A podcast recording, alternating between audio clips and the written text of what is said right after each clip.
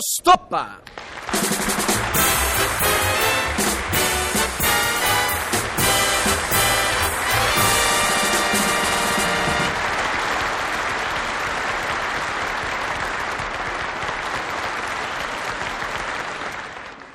Gabriella?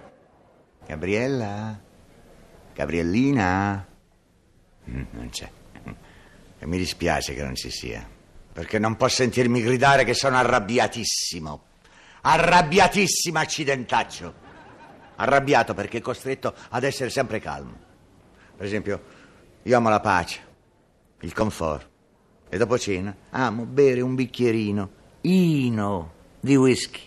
Ragione per cui mi alzo per prendere dal mobile bar la bottiglia di whisky in esso custodita. La bottiglia piena del prezioso nettare scozzese non c'è. Sparita. E dove sarà finita? Mi rivolgo visibilmente allarmato a colei che da scapolo felice mi ha reso coniugato e triste. Scusa, tesoro, in questo mobile c'era una bottiglia di whisky? Sì, c'era, ma l'ho nascosta. Nell'era dell'angoscia è giusto che ognuno abbia il suo hobby preferito.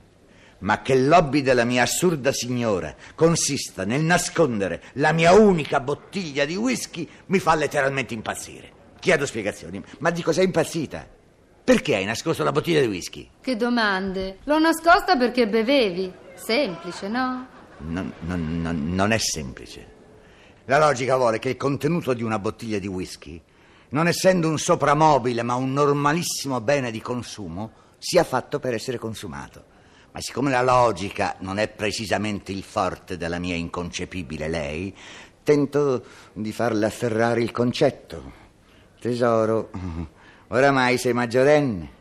È bene quindi che tu sappia che il whisky è un liquore e come tale va bevuto.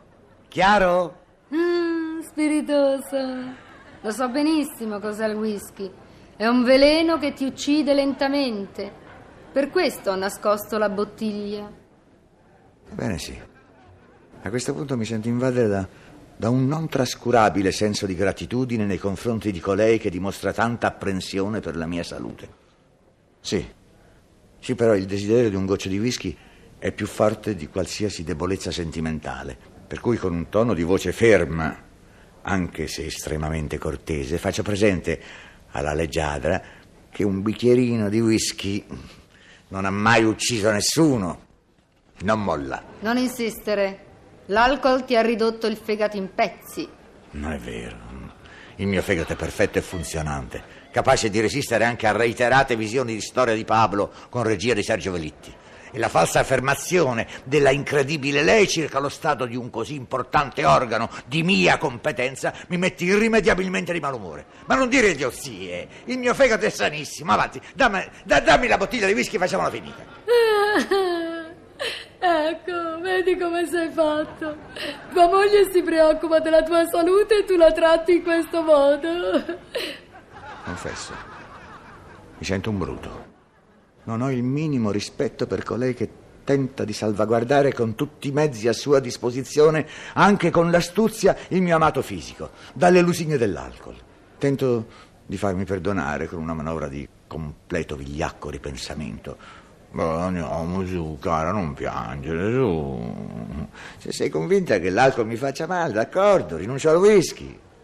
Poi, siccome vedo che la poverina è ancora imbronciata, rivolgo un caldo elogio alle sue doti di donna e cuciniera. Ma lo sai che quella di stasera è stata proprio una cena coi fiocchi? Brava! Le scaloppine erano deliziose. È fatta. Sorride e risponde. Lo credo bene. Ci ho messo un litro di cognac. Capito? Capito perché prende a pensare intensamente al padre della leggiadra? Al legittimo marito della unica madre, della mia unica lei? Perché nella mia egoistica concezione della vita provo quasi piacere al pensiero che qualcuno stia molto, ma molto peggio di me, accidentaccio.